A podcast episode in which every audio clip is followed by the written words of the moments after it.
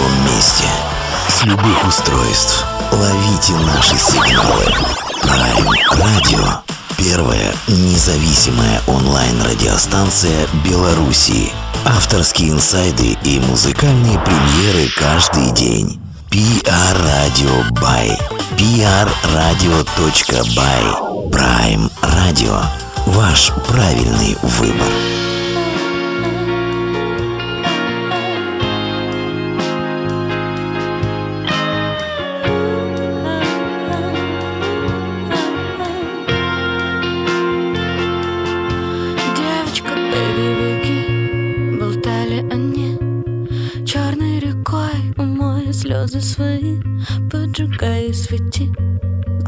Маяки Беги, бей, беги.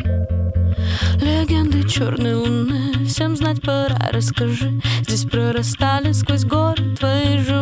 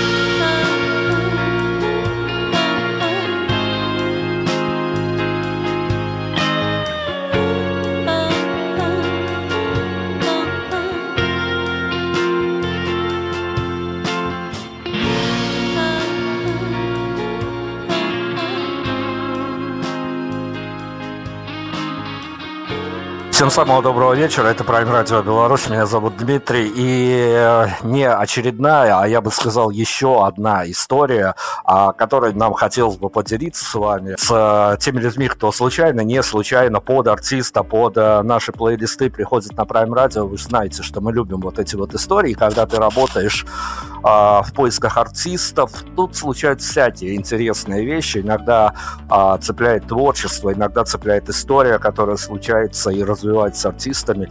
Ну, сегодня, наверное, что-то сошлось э, в единой точке. И история интересная, и творчество интересное, поэтому попытаемся отзеркалить а, все это рассказать вам с помощью нашей сегодняшней гости Юлия Бойко, а, фронтвумен банды под именем Терра. Юлия, привет огромный. Привет всем, привет Prime Radio. Очень рада сегодня с вами общаться. Юль, давайте сразу. Тогда мы начнем с такого журналистского вопроса, который, понятное дело, тут непонятно, кто кто не дорабатывает. Мои коллеги-журналисты, а, либо история совсем только начинается, и все самое прекрасное впереди, а, готовясь к интервью, собственно говоря, это не uh-huh. это такой прием, которым пользуются часто мои коллеги, когда готовятся к интервью, они а, что-то из достают из открытых источников, те же интервью и смотрят, что там обсуждалось, что там не обсуждалось, и тому подобное. А почему так мало интервью? Ну, не знаю, все просто. Мне кажется, мы еще в начале пути находимся все время, и И на самом деле еще бывают такие интервью, на которые не очень хочется идти, и были отказы тоже. Я думаю, что все самое интересное только начинается. Давайте тогда заезжать в эту историю. А, попробуем сегодня в формате тайминга, который у нас есть, а, побегать по этой истории. История интересная, с медиапозицией и прочее, прочее. А, ну, как минимум, о артистке Юлии Бойко услышали, ну, мы в том числе, с э, вот этих вот э, телевизионных шоу, не шоу, и с картинок, не картинок. В общем, там такая история, а, которая, конечно, мы тут все взрослые, мальчики, девочки, телек давно не смотрим, потому что прекрасно знаем, угу. как у нас это все работает, и у вас примерно так же. А понятно, что там души нет, одна картинка и прочее, прочее. Но тем не менее, а вот, э, ну, более обстоятельства у нас э, на прошлой неделе финишировала интервьюшная история с а, тоже финалистки и голоса, и прочих главных сцен, но как-то ушли мы в другую тематику, и не задал я этот вопрос, восполняю а, всю эту историю, тем более, что повод есть. Юль, скажите, а есть ли жизнь после телека? Вы знаете, у кого-то она есть, у кого-то она есть не такая яркая. Вот, например, я была на главной сцене, и там со мной были такие артисты, как э, моя Мишель, как Рита Дакота, у которой уже был там огромный свой бэкграунд, и Золото, например, тоже был. То есть сейчас про этих артистов как бы никто не помнит, что они были когда-то на главной сцене, а кто-то вот э, как бы кто-то немножко теряется сразу же после проекта. Я знаю свою главную ошибку, и моя была ошибка в том, что то есть не то, что ошибка, а просто как бы факт, вот как было. То есть я была еще совсем зеленая, и у меня не было своих песен на тот момент. То есть я шла в телевизор просто как э, в интересный опыт и показать себя, показать, что у меня вот, вот такой вот у меня голос, вот такие вот я умею петь песни. И я все время думала, и на тот момент я думала, что я нет у меня этого таланта писать песни.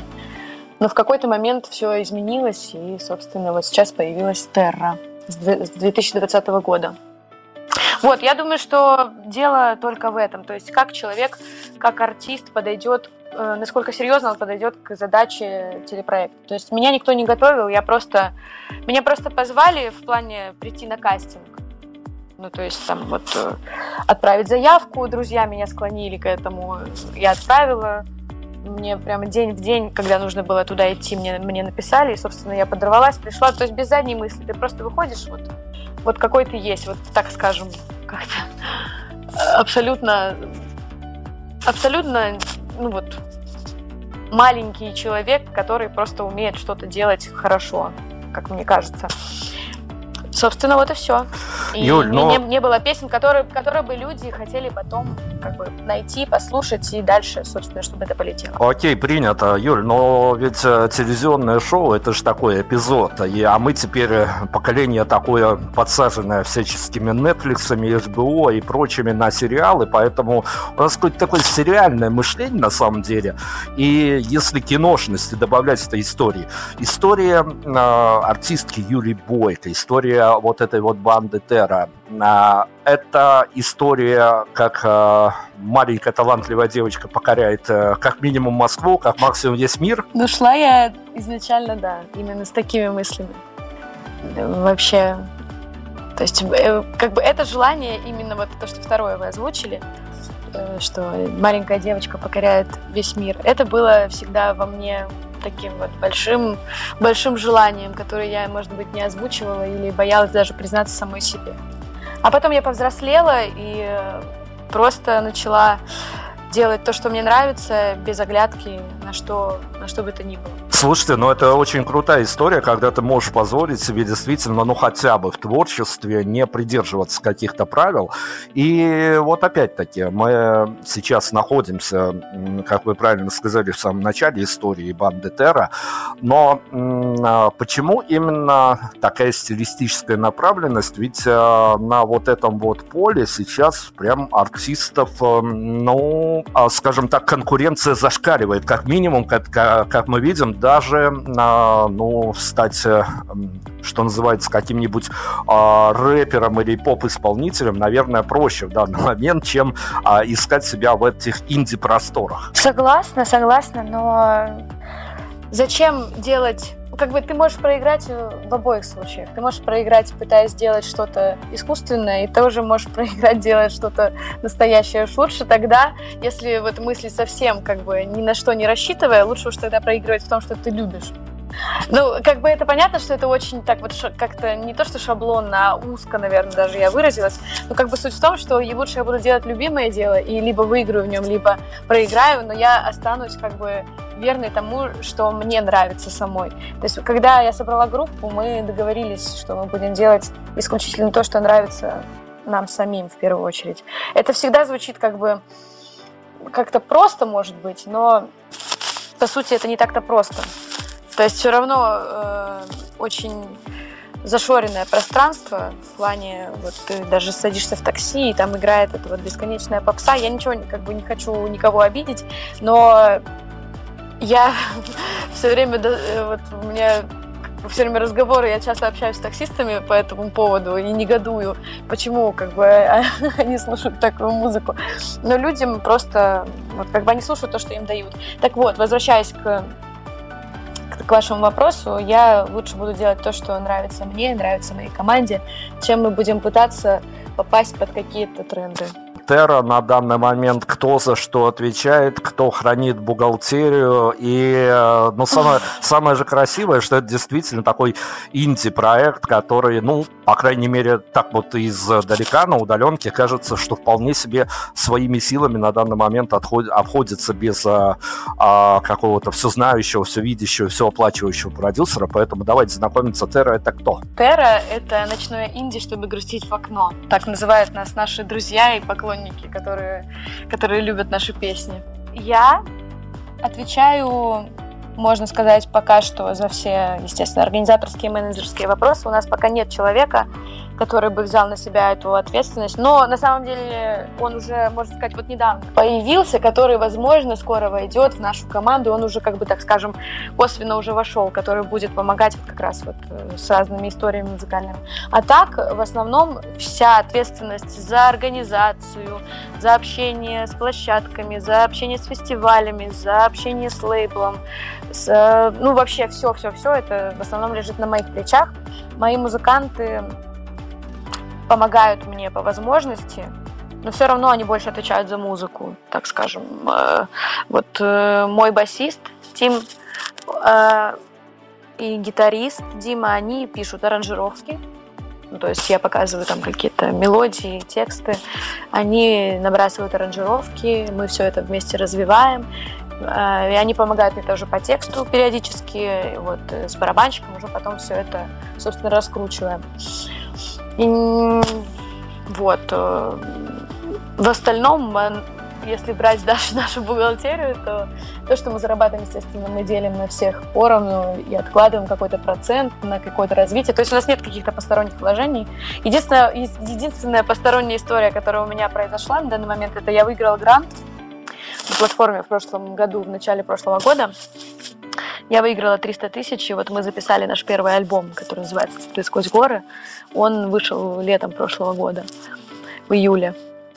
Вот, это и оттуда мы как бы, так скажем, тянули еще какие-то остатки. Вот. Так что да, вся организаторская пока история на мне а парни помогают мне с идеями, с муз... идеями там, для видео, идеями аранжировок и всем на свете вот таким, что они могут предложить, и они помогают. Юль, ну поскольку вы фронтвумен не только в творческом плане, но еще в организаторском, я же понимаю, как эта вся штука работает, я же понимаю, как артисты иногда ссорятся с журналистами, а как артисты недоумевают, когда им не отвечают, в лучшем случае, организаторы фестивалей и прочее, прочее.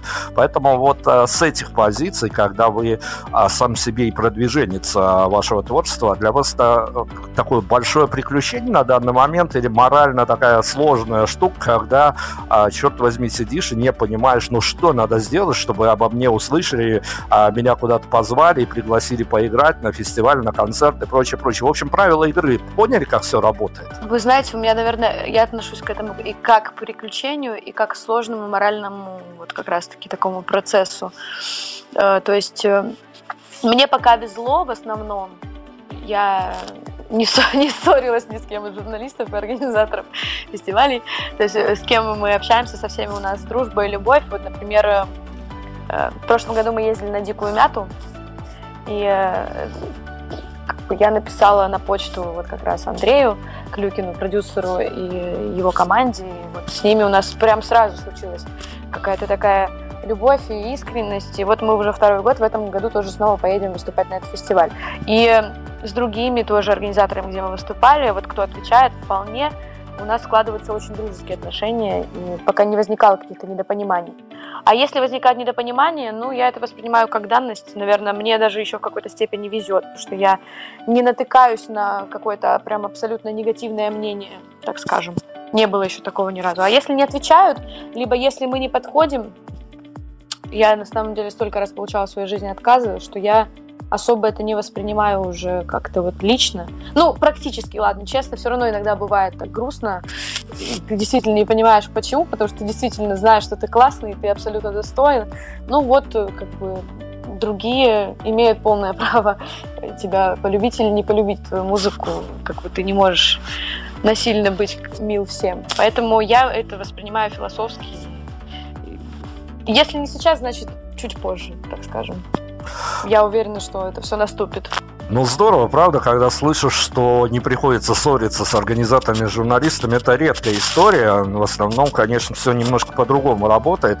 Но мы сегодня сосредоточены как раз-таки на вашей истории, с ваших инсайдов ее рассказываем. И, понятно, еще один болезненный момент – это молодой команде собрать э, свою аудиторию.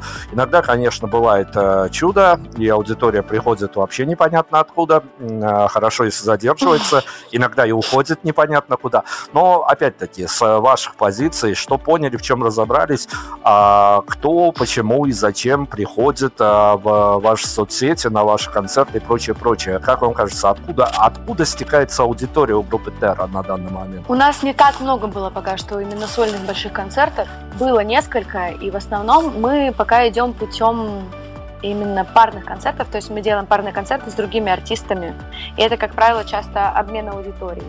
Но вообще, честно, для меня, правда, это большая загадка, как, как э, в наше время набирать аудиторию, пока что не собирающие большие клубы а, артисту или группе.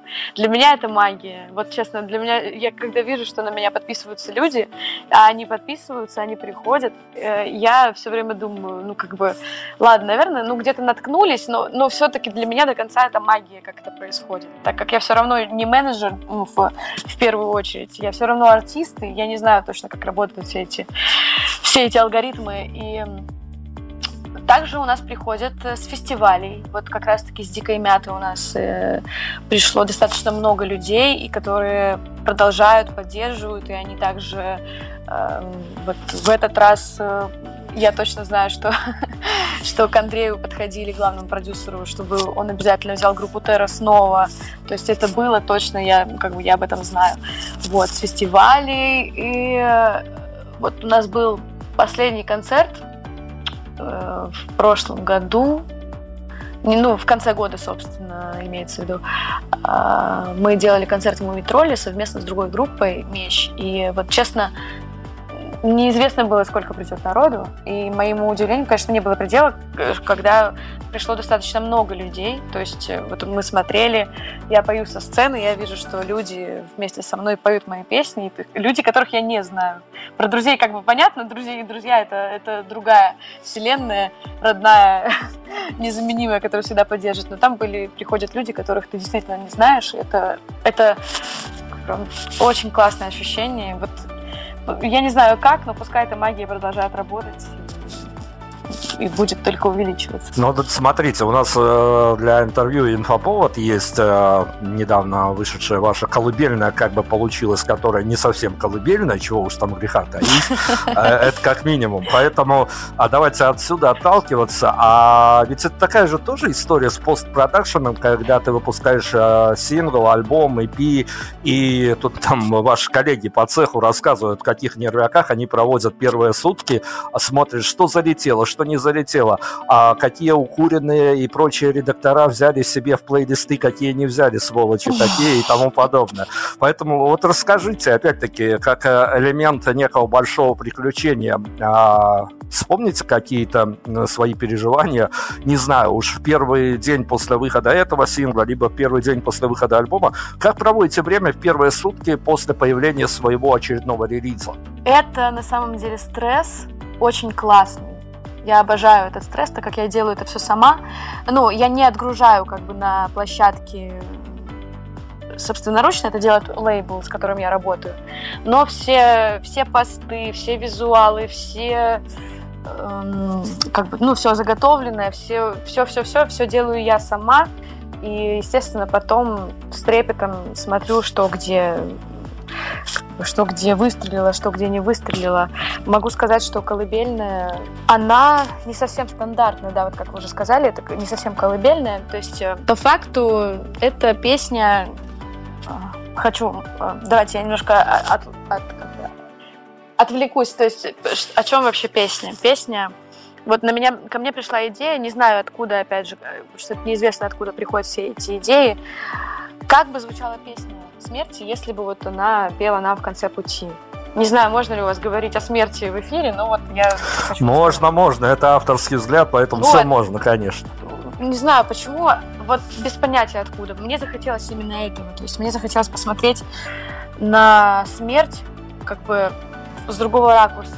То есть что она может чувствовать если у нее, если бы у нее было какое-то обличие. Может быть, оно и есть, но мы этого не знаем. То есть такой э, наша фантазия на, на эту тему. И вот э, Поэтому там такие очень, можно сказать, убаюкивающие, как будто бы куплеты, и очень громкие, пронзительные, грязновато гитарные такие припевы.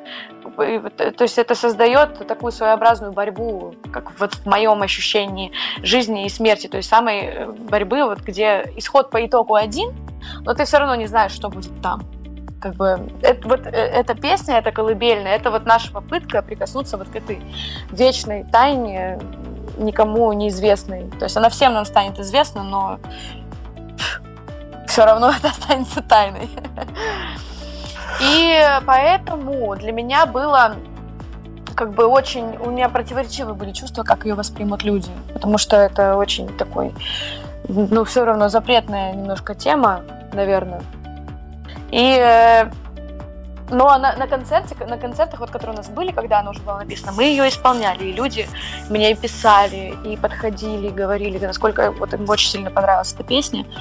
И вот сейчас, глядя на то, как она вышла, я могу сказать, что я, я довольна результатом, потому что она еще, во-первых, длинная, то есть она пять с лишним минут идет. Это вообще как бы для нашего времени сейчас, когда все лейблы и площадки работают на, ну, вот, на уменьшение, что чем короче трек, тем лучше, чем короче, тем лучше.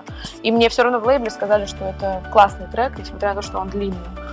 И поэтому я еще очень рада, что она зашла. У нас появились, у нас взяли в разные плейлисты ВКонтакте, нам дали плейлисты от Яндекс Музыки, и мы еще ждем, может быть, еще что-то где-то появится, так как песня вышла совсем недавно.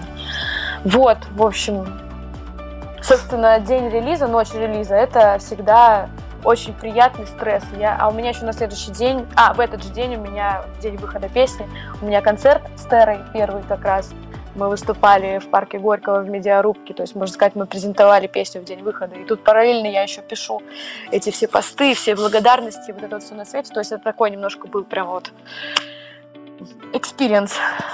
Окей, принято. Юль, но опять-таки, я же не раскрываю никаких тайн. Я еще в прошлом году слушателям обещал рассказать, как на самом деле создаются а, вот эти редакторские плейлисты, но мне сказали, что если я озвучу эту тему, меня четвертуют, повесят и прочее, прочее. Это запретная тема, никто никогда вам не расскажет, дорогие слушатели, как они работают. Но либо мы найдем какой-то способ и завуалированно расскажем. История, история прям на грани безумия на самом деле, и никакими редакторами там как минимум не пахнет, слово. Мы же опять-таки не разрушаем никакой магии. Конечно, хочется верить, что артист вот э, выпустил песню и прям вот ее загружает собственными ручками. Иногда так и бывает, но дело в том, что загружать Да, он да, да. Загружает-то он ее загружает, но она еще месяц пылится на предмодерации и прочие, прочие вещи. Поэтому, понятно, мы тут не будем, как инфо-цыганы, о прогреве аудитории говорить, но тем не менее, а, как удается соз- создать лицо, создать картинку, это что же психологическая штука, когда песня уже и загружена, и только ждешь даты релиза, и подогревать интереснее действительно нужно, но это же тоже всегда такая история, когда надо искусственно собирать вот эти вот фрагменты, чтобы к релизу подойти с ощущением праздника и аудитории его тоже подарить. Ну да, да, безусловно. Это же, ну, это не только магия, естественно. Музыка это не только магия. Музыка это работа самая настоящая. И часто ты работаешь на музыку в плане, как бы ты, она у тебя забирает все ресурсы, какие, какие только, ну, все, все твои ресурсы, финансовые, моральные и так далее, чтобы, чтобы что-то получилось. Поэтому, да, то есть нужно подогревать релиз. Это вот прям конкретно механическая работа. Ты обязан снять видео, ты обязан вот э, сделать какие-то картинки в плане фотосессии. Это все уже прям вот конкретная обязанность артиста, если он хочет подходить к делу серьезно. То есть мы не говорим о том, что вот появился человек, который вот хочет он выпустить песню, это вот просто его отдушина. Вот он выпустил и такой, все довольный, и он просто еще пять лет ничего не выпускает. Это одно дело. Другое дело, когда ты к этому подходишь вот со всей ответственностью и понимаешь, что ну, ты работаешь на свое будущее. И тут ты как бы знаешь, не знаешь, ты, ты должен что-то с, что с этим сделать, как бы что-то людям рассказать о песне. В общем, так у нас оно и происходит. То есть мы обязательно снимаем какие-то видео, обязательно делаем какую-то съемку там, с фотографиями и стараемся все делать, так скажем, максимально приближенно к идеалу, но это, конечно, не всегда далеко получается, но мы стараемся. Об авторском вашем э, идеологическом посыле для аудитории просто, что хочется сказать миру, конечно, поговорим буквально через минуту. Это одна из важных историй, которую не хочется упустить, но а, как у каждой молодой команды, у группы Терра тоже, ну, с моей точки зрения, я опять-таки говорю, все шишки на меня, а, бейте меня, плевайтесь в меня. А, тут это мое удаленное такое видение, но у группы Терра как минимум случился такой факап, что называется, а с моей точки зрения, так. опять-таки. Поэтому, конечно, для тех, кто вот э, с помощью нашего интервью будет знакомиться с э, группой Терра, кто будет в соцсетях отслеживать, э, куда ребята влипли, куда попали, в хорошем, в плохом смысле слова, объясните, пожалуйста, а, мне, как а, даже не ведущему, а скорее как радиослушателю из, групп, из города Минска по имени Дмитрий, что за... А, даже как, как, бы, как бы дипломатичнее выразиться, там ни, ни, ничего страшного нету, но тем не менее, а, как минимум ты сидишь а, с, а, ну что называется, таким удивленным, как минимум, лицом. Поэтому расскажите, а, чья задумка была с номером, который вы отыгрывали для, ну, по-моему, структура называется «Новое радио» и э, и прочее, прочее. Господи, Дмитрий, вы нагнали сейчас такого страха, я уже чего только не, не надумала. Ой, да, у нас есть, сейчас расскажу, слушайте, это увлекательнейшая история на самом деле. У нас есть такое новое радио, это довольно известное радио в России. Они занимаются музыкой, в основном такой хитовой, направленной специально не вписывались в их формат, но тем не менее мы попали в их музыкальный авторский конкурс. Это был шестой выпуск. А, я еще участвовала когда-то в третьем музыкастинге, будучи еще одна. Но, в общем, это было, это было давно. Собственно, история. А почему... Подождите, Дмитрий, а почему вы считаете, что это факап? Ну, я бы мог, конечно, некое, э, с, ну, хотите, заменю это на какую-то кринжатину, если так понятнее будет, на какой-то, на синоним где-то тут и дурновкусием попахивает. Но я понимаю, что, возможно, это было сделано концептуально, поэтому всегда такие истории нужно смотреть с разных сторон. Это было именно максимально концептуально. Сейчас я вам расскажу. Возможно, вы, э, вы наверняка знаете группу Muse. Кто же ее не знает? Так вот, у группы Muse была когда-то история, я не помню, что это был за год, но это было, по-моему, они уже тогда стали суперзвездами, но, может быть, они еще были в начале вот этого своего супер, своей суперизвестности. У них был эфир на итальянском радио. Или я не буду, я не помню сейчас точно всех вот всех э, названий, буду рассказывать, как я помню. То есть на итальянском радио или на итальянской передаче у них был эфир. И у них было, это был прямой эфир. И там была история такая, то есть э, они узнали, по-моему, в последний момент, что группа может выступать только под фонограмму.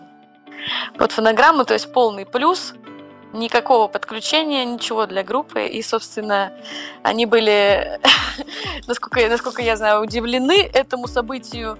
И придумали такую штуку, они решили поменяться инструментами. Может быть, вы об этом слышали, об этой истории. То есть э, Беллами, э, так как у него есть небольшое сходство с барабанщиком, они поменялись местами. То есть Беллами сел за барабаном, э, барабанщик стал к микрофону, и, собственно, все поменялись своими инструментами, и никто ничего не понял до конца, по-моему. То есть они, так скажем, у них был вот такой своеобразный протест. Понимаете, о чем я? Принято, поняли. И следим дальше за вашей мыслью. Так вот, я честно не знаю, можно ли мне это разглашать.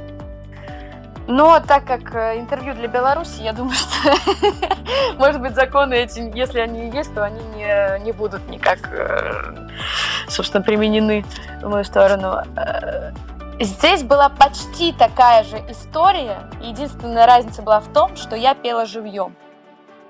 Вот.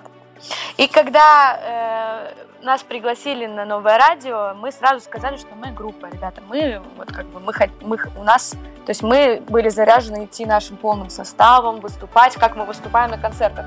Но нам сказали, что вот, к сожалению, в студии не, предусмо... не предусмотрена история для подключения группы. Мы сказали, сначала с ребятами как бы прям расстроились, и они говорят, ну все, иди тогда одна, пой там микрофон под минус. И тут, в общем, наш э, басист, это самый идейный человек. Наш тим, он вечно пышет разными интересными идеями. Он говорит, а давайте, а давайте тогда, раз уж нам нельзя, давайте тогда угорать по полной. Собственно, мы это и сделали. Мы, как бы, мы прикололись, нам было весело. Собственно, вот, вот такая вот интересная история. То есть, э, как референс мы взяли группу Muse не худший пример для подражания. В общем, слушателям всем go в соцсети, посмотрите это видео. Оно достаточно, а, ну, скажем так, неоднозначно даже на удаленке воспринимается. Юль, давайте о серьезном. Хорошо. А, всегда же интересно, когда пишутся песни, когда выпускаются синглы, альбомы и прочее, прочее. Мы уже с вами э, закопались в историю песни «Колыбельная». Там тоже все не, не так просто, но тем не менее. Вот вам, как автору, на данный момент э, какие задачи преследуете и на что, на какие-то нужные вопросы, важные для вас вопросы отвечаете творчеством, либо это, что называется, такое творчество по фану и просто всех прет от того, от самого процесса, то, что вы делаете, то, что получается. Вы имеете в виду какие-то концептуальные у нас истории, либо мы делаем как-то по, по чувству, по, по чувству вдохновения? Ну, я, я скорее о том, э, просчитываете ли вы эффекты, которые должны были бы по вашему авторскому замыслу производить э, песни, и залаживаете ли вы какие-то месседжи важные для вас и, возможно, важные для аудитории, либо вот песни создаются, они действительно вот, э, ну, как, как это привычно говорить, песни приходят из космоса, и все, и ничего ты с этим не сделаешь. Ну, это однозначно так, что песни приходят откуда-то, неизвестно откуда, и ты вот как бы ничего с этим не сделаешь. Они либо приходят, либо не приходят. В моем случае во всем, ну, это точно так. То есть я не умею садиться, и вот э, сейчас я такая, я вот сейчас села, и я вот сейчас как напишу. Я вот, к сожалению, у меня так не получается. Если бы я могла, возможно, я бы так делала. Но собственно, по поводу месседжей, которые закладываются. Да, они закладываются. Я думаю, что люди их считают по-своему, возможно, так, как мы закладывали, возможно, нет. То есть это происходит по-разному. Иногда это какая-то вот э, история, которая, которая родилась, и вот ты ее проживаешь и, собственно, и пишешь, как чувствуешь, и не знаешь, откуда это приходит. Иногда ты, у тебя есть какая-то идея, какая-то мысль, вот, что я бы хотела написать вот об этом. И все равно это не то, что я села, и вот сейчас я напишу об этом. Нет, вот у меня есть какое-то зерно, зерно, вот оно где-то вот тут витает возле, возле меня, и вот если я его поймаю, тогда я напишу. И тогда у меня получается туда что-то заложить, и вот и лю- если люди это считывают, это классно. Но объяснять, конечно, это я, я бы не хотела свои месс- месседжи, которые закладываю, потому что они исключительно должны считываться так, как считаются уже у слушателей. Это уже ну, как бы не хочется, собственно, рассказывать и разжевывать. О да нет, ну чистая правда, конечно. Ну, чем мы тут, мы даже просить об этом не будем. Мы и коллегам своим, которые а, будут звать Юлю в дальнейшем, тоже не порекомендуем, как минимум, просить разжевать, э, что же вы влаживали в тот или иной текст и почему все так, а не иначе. Вот именно конкретно с колыбельной, которая вышла сейчас, было именно так. То есть у нас, у меня появилась вот эта какая-то безумная мысль, что вот я хочу со стороны смерти взглянуть на ситуацию, и вот вот так это, и вот она у меня так и написалась, таким каким-то немножко текстом около сказочным, каким-то таким не совсем, э, так скажем, традиционным и современным языком она у меня, она ко мне пришла. Это вот был конкретно такая смысловая концептуальная песня. Песня «Сказка и фантазия». А в основном, ну, по-разному. Там нужно брать конкретную песню уже и смотреть. Ну, Юль, смотрите, мы тут, когда собираемся в закрытые свои чатики, э, журналисты, продюсеры, промоутеры и прочее, прочее, а понятно становится, конечно, я, наверное, э, попытаюсь купить билет и уехать на Северный полюс, если эта переписка когда-то сольется в сеть, потому что это разрушит многие правила игры, которые установлены, но тем не менее. И продюсеры, и промоутеры, и журналисты и прочее, прочее, а, понятно, живут в условиях, когда м- аудиторию по большому счету болванят э, на раз, два, три. Песни как можно короче, клиповое мышление, завируситься в ТикТоке и прочее, прочее. Это такая история, которая грустная, понятно, но с другой стороны, пока это работает, с этим ничего не сделаешь. А вы для себя, а, ну вот каким-то таким взглядом уже по ту сторону поняли, куда вообще катится на данный момент музыкальная индустрия и а, чего бы вы никогда не сделали, даже понимая, что это сработает, но вам вот в каком-то таком моральном праве просто вот, ну, есть какой-то табу на, даже если эта штука сработает, вы никогда это не делаете. По поводу музыки, э, я думаю, что Честно, мне кажется, что ситуация меняется. Вот как я сама наблюдаю и смотрю на инди-сцену и понимаю, что э, инди-музыка, какой-то интересный, какой-то интересный новый рок, они как будто бы прорываются сквозь плотину вот этой вот попсы бесконечного, бесконечно бесконечного рэпа. Не хочу никого обидеть, но как бы я не очень люблю такую музыку. И э, мне кажется, вот чисто по моим наблюдениям, и также я общаюсь со своим лейблом, и они также тоже придерживаются такой мысли, что все музыка и все равно немножко идет на усложнение, на, то есть отходит от вот этой стандартной прямой бочки, вот это вот, вот э, того, что уже давно всем приелось. Но все равно у, у подобной музыки не инди, которая именно попса, у них все равно, конечно, армия большая фанатов, так, наверное, так будет, и поэтому, наверное, такая музыка будет жить. Но, тем не менее, пространство освобождается и для более сложной, и душевной, глубокой музыки. Это очень здорово. Вот, как мне кажется. И э, по поводу вашего второго вопроса, да, даже я вот теряюсь на самом деле с ответом. Наверное, это нужно смотреть по какому-то конкретному, какой-то конкретике. Мне каких-то пока зашкварных предложений не поступало, поэтому я даже не знаю, с чем э, э, сравнить. Наверное, я бы не хотела, чтобы это было плохого качества. То есть даже если у этого большая какая-то армия фанатов, поклонников и не знаю там еще кого, если это плохое качество, плохой э, э какое-то все очень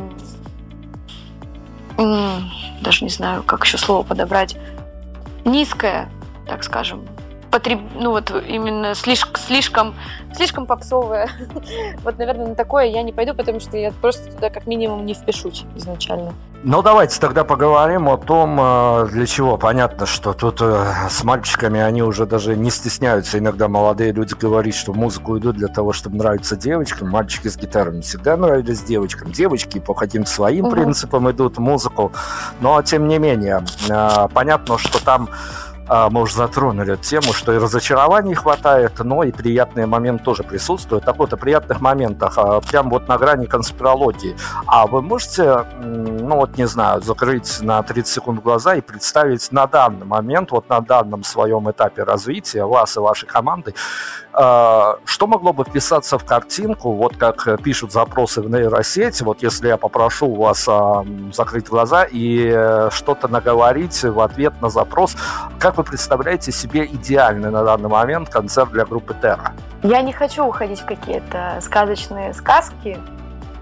Понятно, что, может быть, нейросеть может выдать вообще какие-то безумные истории. Но вот я совсем недавно смотрела концерт, эм, видеоконцерт, эм, не помню, как он называется, вот он вышел совсем недавно, с запрещенными в России артистами. И там была одна такая красивая, дикая локация. Это группа выступала на камне э, в открытом море. Ну, понятно, что это не прям открытое море, но это недалеко от берега, но это море, и они выступали на куске, куске горы. И на другой стороне там стояли зрители. По-моему, это безумно красиво. То есть вот я бы хотела может быть что-то такое. Вот ты выступаешь где-то на водной глади, у тебя сцена, а недалеко от тебя зрители, которые тебя видят и слушают, и все получают дикое удовольствие. Вот, это вот то, что я сейчас представила. Это мне очень нравится такая картинка.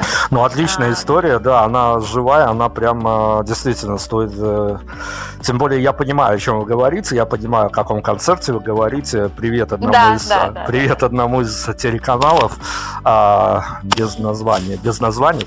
Но Юрий, ну смотрите, опять-таки, я же, конечно, как журналист не могу прям вот э, всерьез воспринимать эту историю. Она, конечно, красиво маркетологами написана. И иногда даже э, попадаются настолько искренние артисты, что в интервью ты слышишь, и ты прям веришь, что оно так и есть. Но, с другой стороны, журналисты – существа циничные, я в том числе, поэтому тут приходится к каждому вопросу, ответу подходить так себе. Как вам кажется, э, с точки зрения артиста, это фигура речи, красивый рекламный слоган, или действительно эта чертова штука работает, что музыка как явление, неважно даже какую музыку ты слушаешь, а в стилистическом плане, но музыка действительно может выдернуть из очень иногда неприятных ситуаций, может вот как-то так ментально помочь решить многие твои проблемы. Это сто процентов не фигура речи, это сто процентов так и есть. Музыка может сработать на тебя она может тебя вытащить из ди- дичайшего вот этого дна, а может тебя сквозь это дно пробить. Ну, то есть она может сработать в обоих случаях, зависит от того, чего ты хочешь. Иногда хочется провалиться в такие глубины грусти, что вы вот прям вообще... И музыка это очень помогает делать. И иногда хочется точно так же вылезти из этого, из этой дичайшей грусти, и так, точно так же музыка помогает. Я пробовала оба способа, и оба способа на меня работают. Но это я, возможно, я не знаю, как бы тут немножко есть профдеформация, наверное, как бы на каждого человека работает по-разному, а когда ты музыкант, возможно, ты немножко иначе воспринимаешь музыку, но опять же, я не знаю. То есть, ну, на меня это работает именно так. И судя по тому, что говорят наши поклонники, которые слушают наши песни, они говорят, что наша музыка на них сильно очень влияет, поэтому я уверена, что у нее есть такая власть. Это сто процентов. А давайте тогда от общего к частному. Тут же история такая. Если бы мы с вами разговаривали после а, вашего телевизионного дебюта в различных шоу, то я бы, конечно, этого не спрашивал. Это все-таки больше картинка, это все-таки такая хорошая, красивая история в медийке а, и хорошо такая хорошая запись в трудовой книжке, что называется. Хорошо можно резюме удобно подавать, когда у тебя в бэкграунде есть вот эта вот штука. Но тем не менее, сейчас авторский период, а, я, помимо того, что журналист. Я еще, конечно, такой себе в Беларуси, конечно, такая не самая востребованная профессия, но тем не менее еще политтехнолог, то есть манипулятор. И понимаю, что угу. э, я являюсь неким э, представителем того, что, ну, вот плохо говорит такое, но тем не менее, а что есть, то есть. А от этого не скроешься, поэтому публично тоже можно проговаривать. И некоторые мои дела, в хорошем смысле слова, иногда позволяют вот так вот свысока немножко поглядывать на обывательскую массу, массы в хорошем смысле слова. Мы все дружим, мы все любим друг друга. Вот э, в ежедневной, будничной жизни, а, что вам дает ощущение того, что вы автор, вы творец, у вас есть музыкальная группа, и вы не умираете от тоски в каком-нибудь даже major-офисе? Я столько лет вот живу с этим ощущением, что мне даже сложно его как-то идентифицировать. Просто оно пришло ко мне, вы знаете, очень рано, что я, что я именно артист, что, я, что у меня есть какая-то миссия, что я что-то несу людям, оно пришло ко мне давно в детстве, и вот я с ним иду по жизни всегда. И даже вот как я работала буквально еще год назад, я, кстати, работала в офисе, и это все равно никак на меня не влияло в том плане, что я вот тухну и вот я там, не знаю, умираю в этом офисе оно, это, это ощущение меня всегда немножечко преподносит. Но я не могу его идентифицировать, я не могу понять, как бы, что именно дает мне чувство того, что я творец. не, не знаю, просто я говорю, это просто как часть меня, просто осознание того, что вот я, э, я артист, я автор, я создаю. А, хотя, наверное, могу. Вот, наверное, потому что ты вот если ты один раз что-то создал, как мне кажется, или не один, а хотя бы два раза что-то что создал, ты уже переходишь с точки зрения потребителя, который не создает, а именно вот э, в сторону людей, которые что-то делают, ну, то есть что-то производят. И вот это чувство, что ты создаешь что-то, оно тебя как будто бы немножко отрывает от эм, вот этого грубого материального потребительского мира. И для меня это своеобразное такое вот, не знаю, потребность, что это. То есть вот это чувство, что я созидаю, что я что-то создаю, что я что-то оставляю после себя, и это нравится людям еще плюс, это меня, наверное, это дает мне вообще вот э, и силы, и какое-то желание вообще находиться в этом мире и что-то делать для него. В продолжение этой темы прям самоцитированием займемся. А года полтора назад, могу ошибаться, там плюс-минус датах, у нас в эфире барышня рассказал приятнейшую, прекраснейшую историю с жутким финалом, поэтому я перескажу ее как смогу, она, думаю, близка и вам, а, по, по крайней мере, в первой половине так точно близка, во второй, надеюсь, не очень, но тем не менее. А, так вот, она рассказала, что, понятное дело, песни, как мы выяснили, приходят, э, пойми, черт пойми откуда, но это и хорошо, в этом есть да. и магия, и химия. А, так вот, барышня рассказала нам историю о том, что она вдруг ее приподняло над землей, что называется, вдохновение, написала композицию, текст до композиции, сочинила какие-то нотки и тому подобное, которые она прям вот еще 10 минут сама от себя не ожидала. Ну, случается такое. Беда в этой истории ага. в том, что она красиво начиналась, но закончилась не то чтобы плохо, но как-то прозаически. Когда она начала, собственно говоря, праздновать и прыгать на всех э, подходящих для этого предметах. А, очнулся ее молодой человек, она ему начала за э, продавать эту историю о том, что она гениальна. Он сказал, ты-то гений, но мне через э, два часа, вот теперь шесть, мне восемь на работу, поэтому успокойся и дай мне доспать моих законных два часа. Поэтому вот когда вот эта вот гениальность сталкивается с прозаичностью, есть какой-то универсальный способ все-таки, ну, скажем так, дистанцироваться от того, что а, любую твою, даже самую хорошую идею попытаются, а, ну, что ли, вписать в привычные всем правила, и от этой магии химии ничего не останется, один холодный расчет. На самом деле это больно, когда тебе кто-то так говорит, потому что ты в это... Я с таким, да, сталкивалась, и Это правда очень больно, и периодически ты не можешь от этого абстрагироваться. И, наверное, такие моменты, такие моменты тоже нужны, чтобы ты просто не как-то не погряз в своих э, мечтах, которые, если люди, допустим, не примут твою гениальность, они, чтобы ты, тебя потом это не убило, так скажем. Мне кажется, что все нас, вся пси, нас всегда психика наша оберегает. Ну, то есть вот э, какие-то такие ситуации, вот, которые сейчас произошли, допустим, вот ты такой сейчас прыгаешь от гениальности, может, ты супер гениальный, кто-то тебе говорит, что нет, ну как бы я все понимаю, ну давай прекращай, это тебя немножечко готовит к, возможно, тому, что может быть еще гораздо хуже. То есть кто-то не, вообще не воспримет твою песню. И ты, как бы, можно сказать, минимально сталкиваешься уже с тем, что тебя могут не принять. И я думаю, что такие моменты, они нужны и важны, они тебя закаляют. Я уже давно, если честно, вообще как бы нормально с этим справляюсь. Бывает больно, но потом это проходит, и ты просто как бы дальше живешь вот в этом своем мире и что-то пытаешься создать. И я, если кто-то потом в итоге это думает, что это тоже так же гениально, ну это, это прекрасно. А если нет, ну окей, ладно, переживем. Переживем, действительно. Ну, поскольку мы, э, вот подфиналивая всю нашу сегодняшнюю словесную историю, мы все-таки по большому счету презентуем для белорусской публики группу Терра.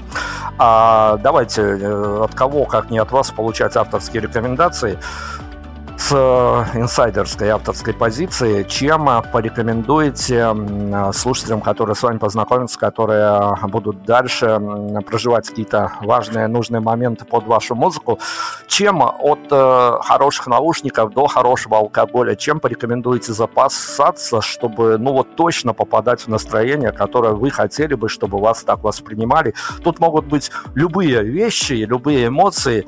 Как автору, чем хотелось бы, чтобы, ну, чтобы было понятнее, чтобы быстрее въехать в эту вселенную группы Терра, а чем нужно запастись?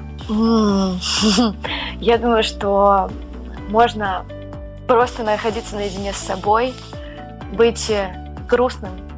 Если, если у тебя грустное настроение, мне кажется, группа Терра это самое то, что тебе нужно в этот момент. И она может или вытащить тебя, или погрузить вместе с тобой.